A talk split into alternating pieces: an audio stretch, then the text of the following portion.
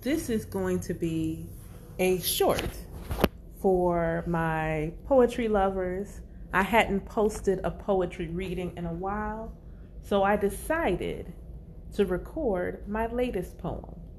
Also, because I can't share anything over a minute on Facebook, and this way I can share it beyond the book. This poem is called Back to Our Roots.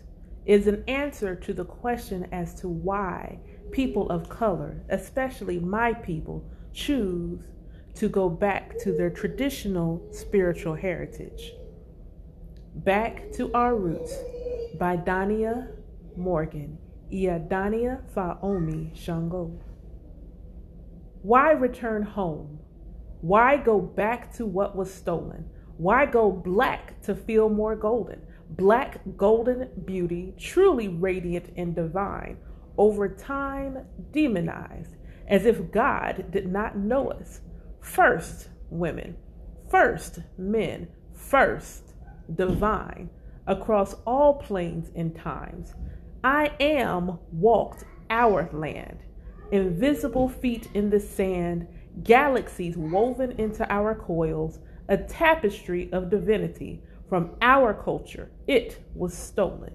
Why go back to my roots? Why taste the fruits from the motherland?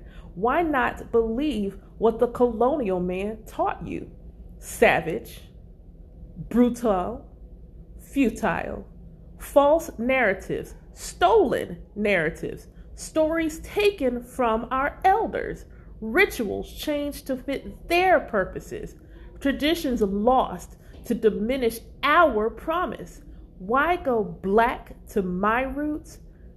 They are home. They are truth. They are light. They are love. They are me. I am home.